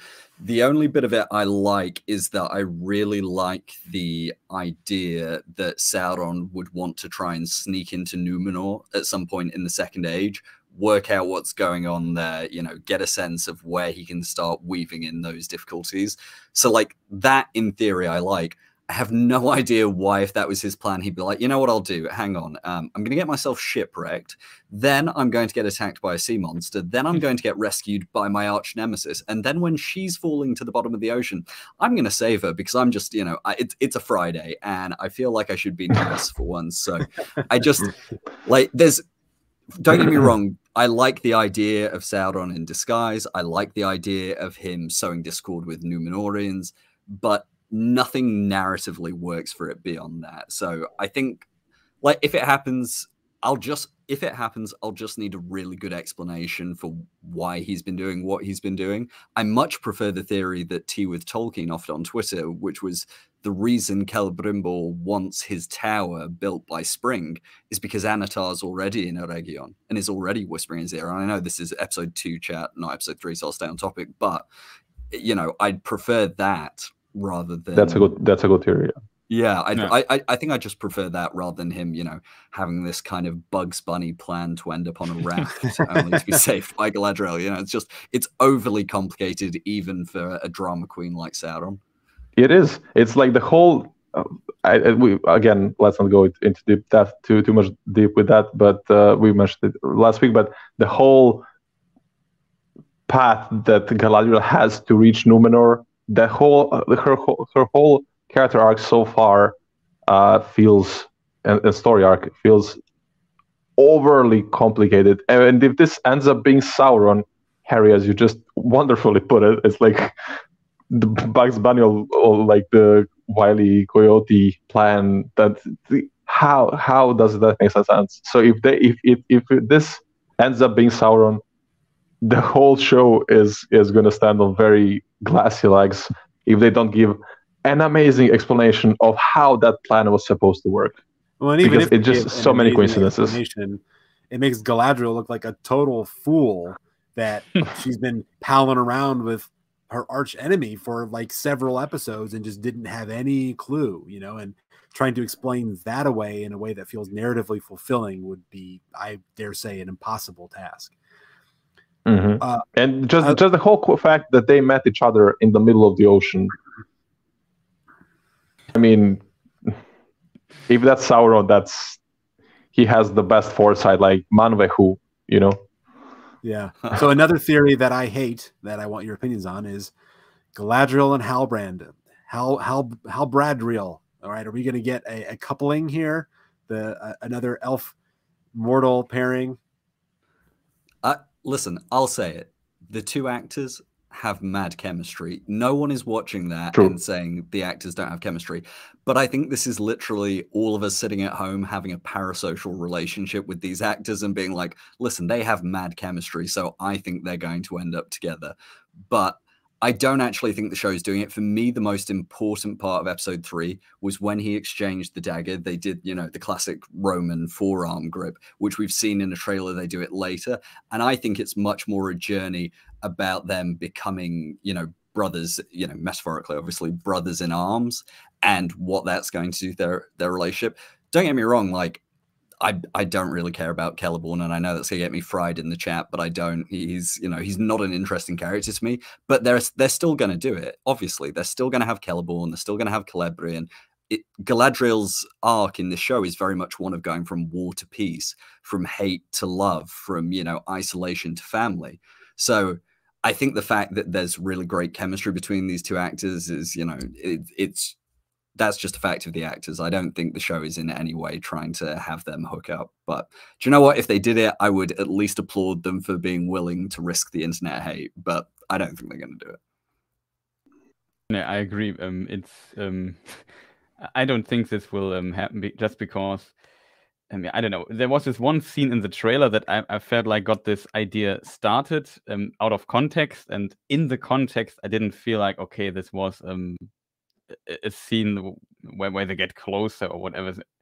I don't think that's not where they are going, and I can't believe it. Also, it seems like we just get the poll up. Yeah, it looks like Chad is also against it. Yeah, I absolutely agree as well. I do not.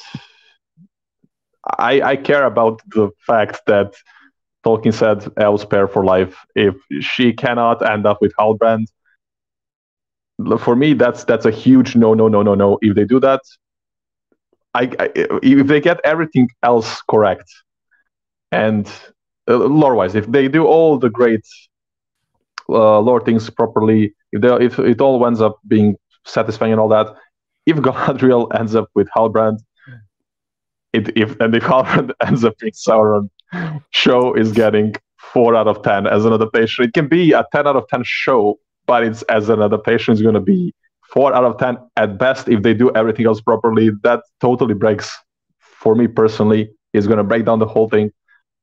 That said, I think they're just messing with us because apparently that's something they really want to do in the season with all the mysteries, and I applaud that. If they just end up messing with us with this, amazing, well done, well played. I'm going to be happy that that's the case. And Harry also, that was, I think, a very good point with the handshake that they did. Yeah, I'm hoping that that's the story we get, and it's going to be against the norm in a way, because obviously everyone's going to expect them to get together.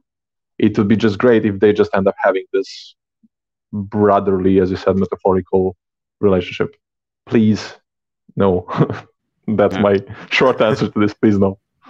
Also write a strongly worded letter to Amazon then. Oh, I'll sign on to that letter, so send me a copy. I want to move us along because I don't want to end this conversation without having touched on the Harfoots. We are running a little long, so just give me your brief thoughts about the Harfoot scenes that we got in episode 3. I think that there were some really interesting and revealing moments about their culture and the way that they function as nomads. They have really a brutal tradition of leaving people behind, which stands in such stark contrast to what we heard Nori's mother say in the first 2 episodes. We Harfoots have each other. That's what defines them, their community. They have each other. And yet having each other doesn't stop them from just chewing off the leg that is limping and leaving it behind so they can keep moving forward. They will leave people behind. And that's just, I have complicated feelings about it. I don't know how I feel about them as a community in light of that. There are certainly arguments to be made that it makes sense and all that. I want to hear about that from you, but I want to touch on the fact that it is a very complex tradition that they have, and the way that they deal with probably the guilt that arises from that tradition, which they probably deem a necessity. They honor the people that they leave behind by remembering them, which I think is a way of assuaging their guilt. It's a very complex element to their culture. So give me your brief thoughts on that. Harry, let's start with you. Yeah, I mean, I think the Harfoots have been one of the strongest elements of this show. I always thought it was a bit of a genius stroke of the showrunners to bring a culture that could embody so many of Tolkien's themes into the show. I'll break it down into that part you raised and then talk about some of the specific events. As for that element of their culture, I actually think it is... I don't even like the word brutal. It's very practical. If you're a migratory culture and you are constantly in danger from the big folk, from animals, from whatever, there is going to be a sort of utilitarian approach to life. But also, from what they were actually saying, when people were left behind, in inverted quotes, it was a landslide, it was a snowstorm, it was someone getting stung to death by bees. So I think it's less a case that they're left behind in a callous way, but it's like when there is literally nothing else to be done, they cannot stop the caravan to do that. But also, one of what the people I was speaking with on Twitter was saying, well, actually, when you look at Hobbit culture, several thousand years down the line, we think of it as a very kind of wholesome culture, but there's still class dynamics within Hobbit culture. Think about the ways in which Bilbo's regarded by the rest of the Shire. I think there's an extent to which sometimes we can read Hobbit culture in a very flat way. And I think it's important to recognize that Tolkien, in the same way as he writes about other cultures, Hobbits are not a monolith, and there is still going to be those dynamics at play. As for the events of this episode, I mean, first of all, just Megan Richards had very few lines this episode, but her non-verbal acting when they were reading out the names of her family dying just broke me inside. And I think she did a wonderful job, and I think everything about the Harfoot scenes really worked for me. I like that we're getting that aspect of the pagan culture with the celebration of almost a harvest festival, the masks representing animals and predators. I think Lenny Henry's knocking it out of the park. I feel engaged every time he's on screen. I think with The Stranger, we didn't necessarily get any closer to an answer, but I've now reached a point with The Stranger, and I don't know if you guys have gone on the same journey. I'm no longer desperate to know who he is, not because I don't care, but because I'm just really enjoying the scenes. And so I'm not sitting there going, oh, just tell me who this guy is. I'm actually sitting there going, what I really care about is the way he's interacting and at times conflicting and at times helping with Nori and the rest of the Harfoots. So again, I don't think the Harfoots have had a bad scene across the 3 episodes. I think they continue to be strong. And yeah, just a real highlight of the episode for me personally. Okay. Yeah, also I fully agree with Harry. It's really a strong part in the show, the Harfoots so far. I like them quite a lot, and found this episode 3 relatively interesting, and especially I also found the reaction of the audience very interesting, because I also got many comments on my channels that it felt so cruel that they let people, it seemed to leave people behind and so on. But I don't know, I think it's interesting. It gives this Hobbit culture an interesting twist in a way, though as Harry pointed out, there are of course potential reasons why they would do this. And I thought about, maybe it seems like they are always wandering, and everything they do is kind of on a, like, they're very, I don't know, focused on, let's call it destiny, fate or something. That seems to be definitely a thing. He has this book, everything is recorded, something happens, it's in the book. Or no, the hunters came on early this time.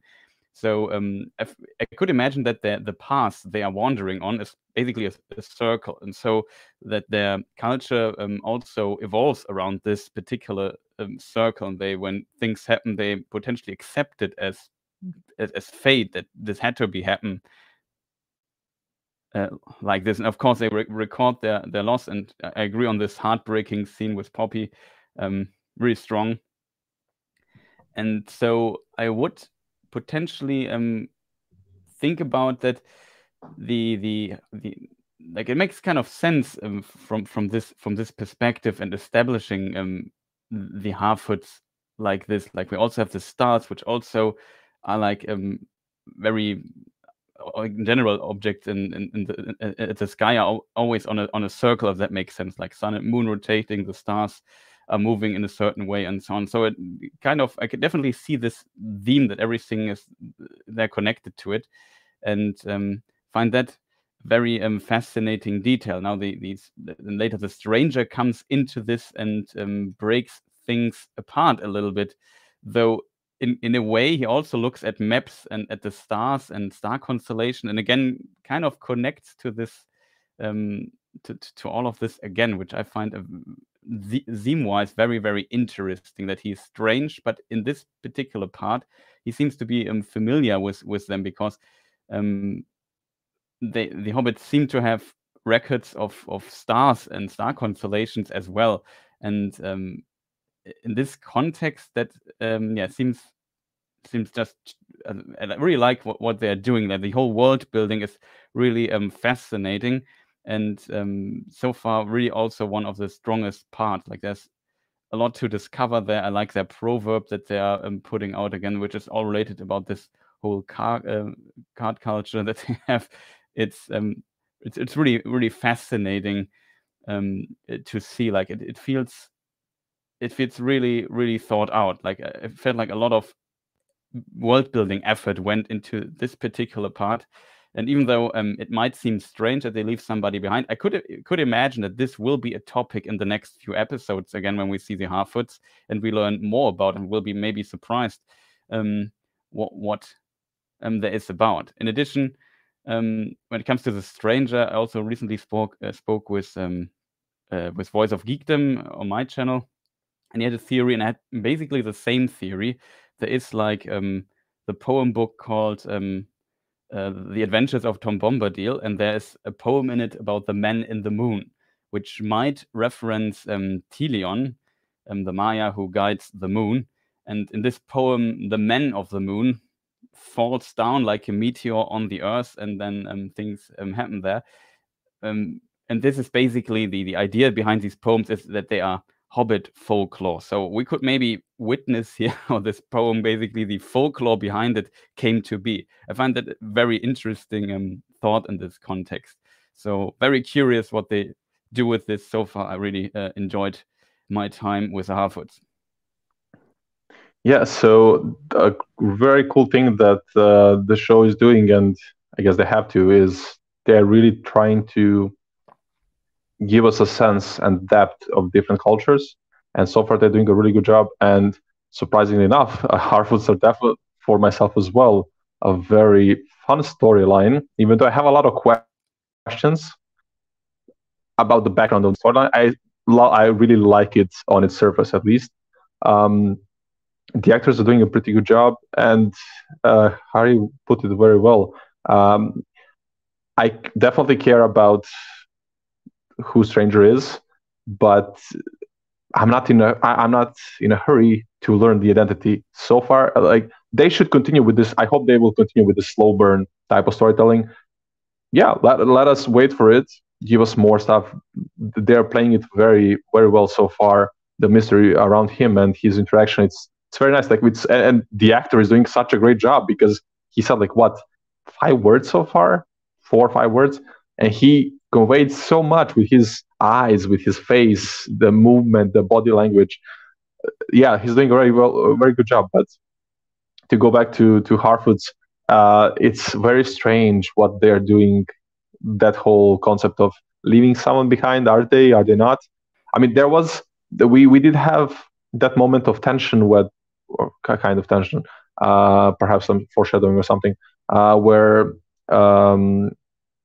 what's his name, Largo? Yeah, Largo. Yeah, they're worried that they're going to be left behind because they will be at the end, and so they're legitimately worried about being left behind. So I don't know what's happening there. That is a bit unusual for the hobbits. But yeah, I don't know. But another thing I want to mention, they mentioned that they're going to the Grove. So what I'm wondering is, perhaps my biggest question is, is this like one tribe, or like one part of one big larger tribe or something like that? Because that's like 50, maybe let's say 100 of them. Though we didn't see that many for sure on the screen. Are they all? What I'm wondering is, are there, 1,000 caravans going around Ravanion and like this whole area, or like throughout Middle Earth? And once a year, at some point every year, they need to converge at this one point. So I'm wondering if this Grow mention that they made, is that maybe the hint towards something like that? Because that's going to be very interesting. And I think that's maybe where their storyline may be going, but. Then again, they are completely original storylines, so who knows?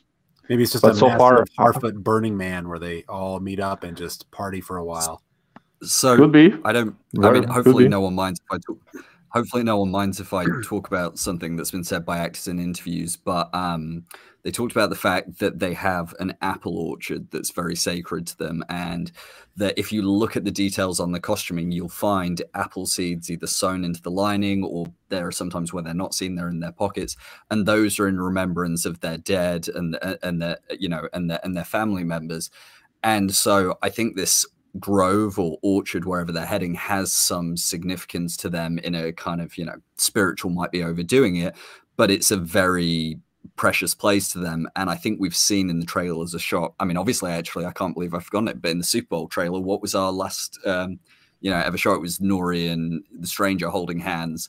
And we've seen in subsequent trailers that she's handing him an apple.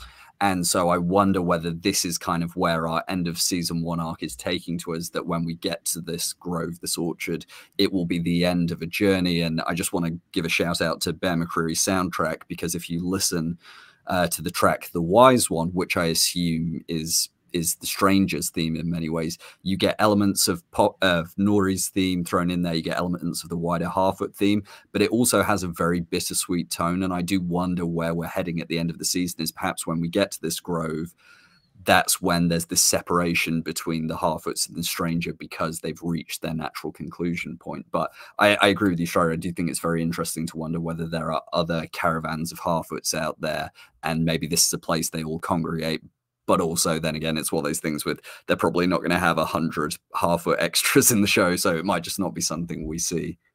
Just hinted at, perhaps.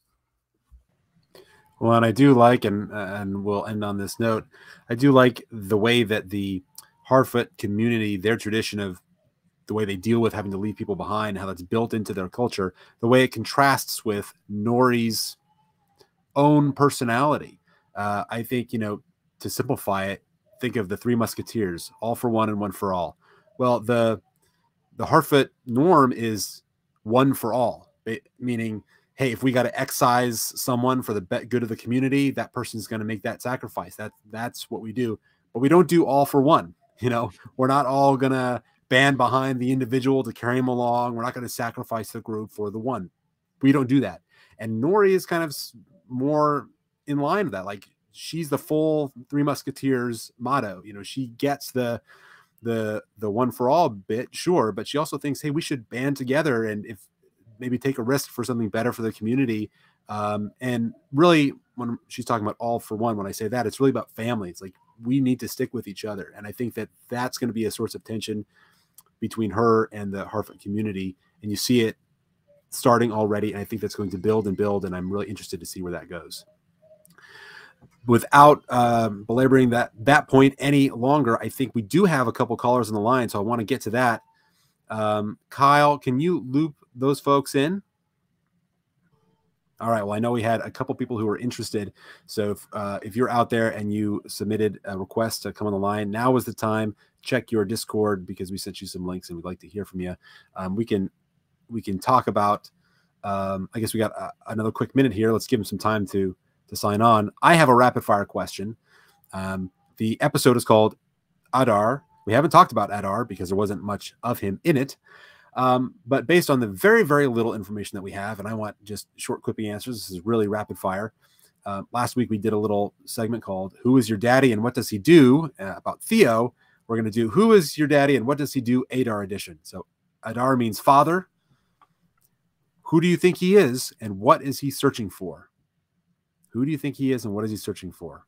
And first one who wants to take it can jump in. He is a corrupted elf. He's not going to be Maglor or any of the other named characters from the Silmarillion. They wouldn't do that. Like, as much as it'd be cool for the rest of us, he's going to be an original character, some kind of corrupted elf. And they call him Father because in many ways he's their leader and he is like a better version of them because they were originally corrupted elves themselves. As for what he's searching for, Theo's sword, but God knows what that is. I have literally zero ideas at this point. Every time I've thought I've got a good idea about it, it doesn't work with the show, so I don't even want to speculate, but they're searching for the sword pretty obviously, I think. Yeah, I think he's a corrupted elf, and maybe he is, I don't know, was in the following of, I don't know, Fëanor once or something like that, but I don't think he's the son of him or anything, right? Stuff wouldn't work out for that, and it, in my opinion, would a bit much in the context of Tolkien's mythology. So yeah, and he might have met Sauron at one time and followed him, and that is why he has such a high reputation among the orcs. But what do I know? So I'd like to mention that we, as Fellowship of Fans, had, but we were very particular about it. It was unconfirmed. We heard that this rumor that he may be potentially one of Galadriel's brothers, but it was a very strange theory, and I don't think we are really leaning into that. That would be a weird one, like to have this whole family thing with with Finrod, and then having Adar being her brother.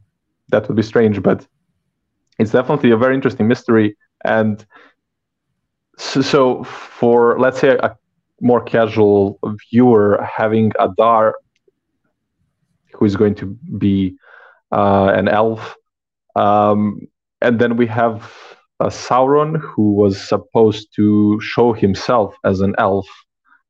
It's a pretty easy thing to connect that this may be Sauron, but it doesn't feel like it, definitely, for a lot of reasons. So I think it's going to be interesting. Elves, orcs call him Adar. As you said, it means father, so it's.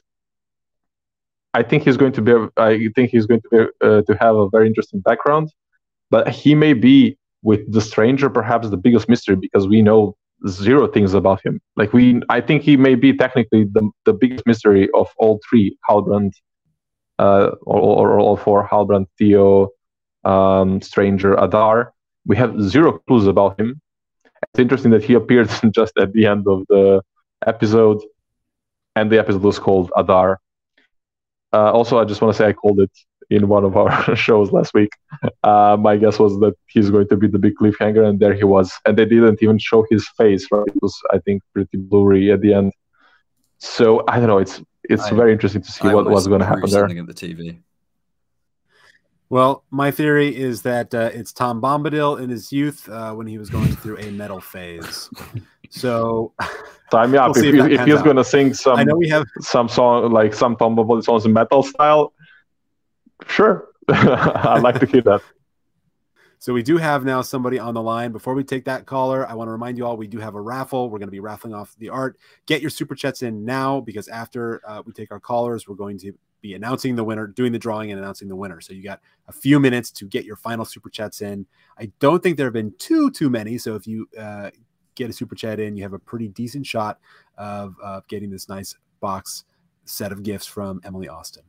With that, let's go to our caller on the line. Hello, and please give us your name and your comment or question. Hello. Hello. My name is Sharakov. I got question. Do you think Halbrand Theo father of the new episode? So thank you for your question. Do we think that Halbrand is Theo's father after this episode? Anybody have any strong feelings about that? I'm not sure I know much more than I did before, and so I don't know that my feelings change. I like the theory, but I don't have any confidence. Anybody have a theory? Yeah, I think it's our best theory so far, and the way I think about it is less in terms of lore and more in terms of, like, think about this from an audience perspective. If you haven't read the book, so you don't know that Halbrand is a non-book character, you just know he's a primary character. You want to have an emotional connection to him. How do you build that emotional connection? Well, you have him be related to someone else in the show. So I just think from a kind of efficiency of storytelling, it works for me.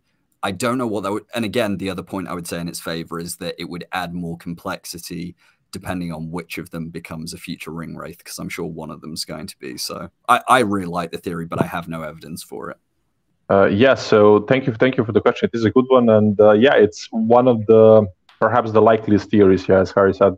One of the likeliest theories we have so far. It just makes a lot of sense to have him connected to one of the people, and there's this mystery about Theo's father. So of all the theories we've made so far, of all the speculations we did based on the three episodes and the clues we had in these three episodes, I would... that if I had to make one bet, I would probably say that he is indeed Theo's father. I'm not saying it is, but it does make, like, if you get all the clues, it does make a lot of sense that he would be Theo's father. Yeah, I would also say it's somewhat a really good theory, so I would... my opinion on this hasn't really changed. A detail I initially noticed, like on when we look at Bronwyn, they must have been together then at some point, and we talked about that maybe... I mean, he's relatively tall, I feel like, for a middleman comparison to the Númenóreans. He also it's very strong, considering that the Númenóreans often were, like, by the normal men on Middle Earth, considered like gods. And in this context, if you look at Bronwyn's outfit, she has like a little golden, what do you call it, belt or something, and you see some sea symbols on it, like on the poster. If you zoom really in quite a lot, you see like jellyfish and something like that. So motifs that bring marinas to my mind. So maybe Bronwyn and him have also like distant Númenórean ancestors or something. So that would maybe be like a little indicator that there might be more to this. But I don't know. It's really just a very, very broad theory here. He is very tall. That's definitely a fact. Well, thank you, caller, for your question. Kyle, do we have anybody else on the line? That looks like that's all for now. All right. Well, that was it's been a really great discussion, and I want to close it out. We did a poll in the chat here. ranking the storyline so far, and the results may surprise. So far, 50% agree that Elrond and Durin is the best storyline. 21% say Galadriel and Halbrand and their storyline is their favorite. 15% say the Southlands. 11% get the Harfoots. So a clear favorite there with Elrond and Durin, and that bromance has got my heart, so I think I'd have to throw in with that lot. With that, I want to close it out to say thank you to our panel, Strider, Chris, Harry.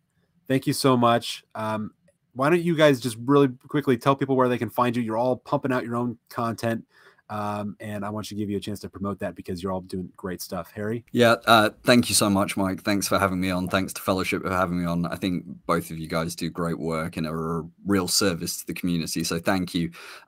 If you want to follow me, I don't encourage it, but if you'd like to, you can follow me on Twitter at DailyROP, or just search Daily Rings of Power. And if you'd like to listen to my podcast where I review the episodes, I speculate, I like to have fun guests on to interview, and we've got lots of plans for the off season as well. You can find that on all your usual podcast platforms at Daily Rings of Power. So thank you once again for having me, Chris, Strider as well. So lovely to talk with you, and yeah, can't wait for next week. Okay, so yeah, I'm doing mostly like classically lore videos on YouTube and a lot of details. So if you have a couple of hours and want to learn about Elrond, maybe check my channel. Quite a bit of content about him. Also slowly starting with a bit of content about Galadriel and how she was written and created. And now currently covering the show mainly on youtube.com/thephilosophers games or dphgames.com. And yeah, covering the show, currently working on a review, just condensing what I also said here and in other streams I made on my channel, covering the Rings of Power in a bit shorter but more precise form, if that makes sense. And yeah, I don't know, else also other social media exists like Twitter at PhilosophGames or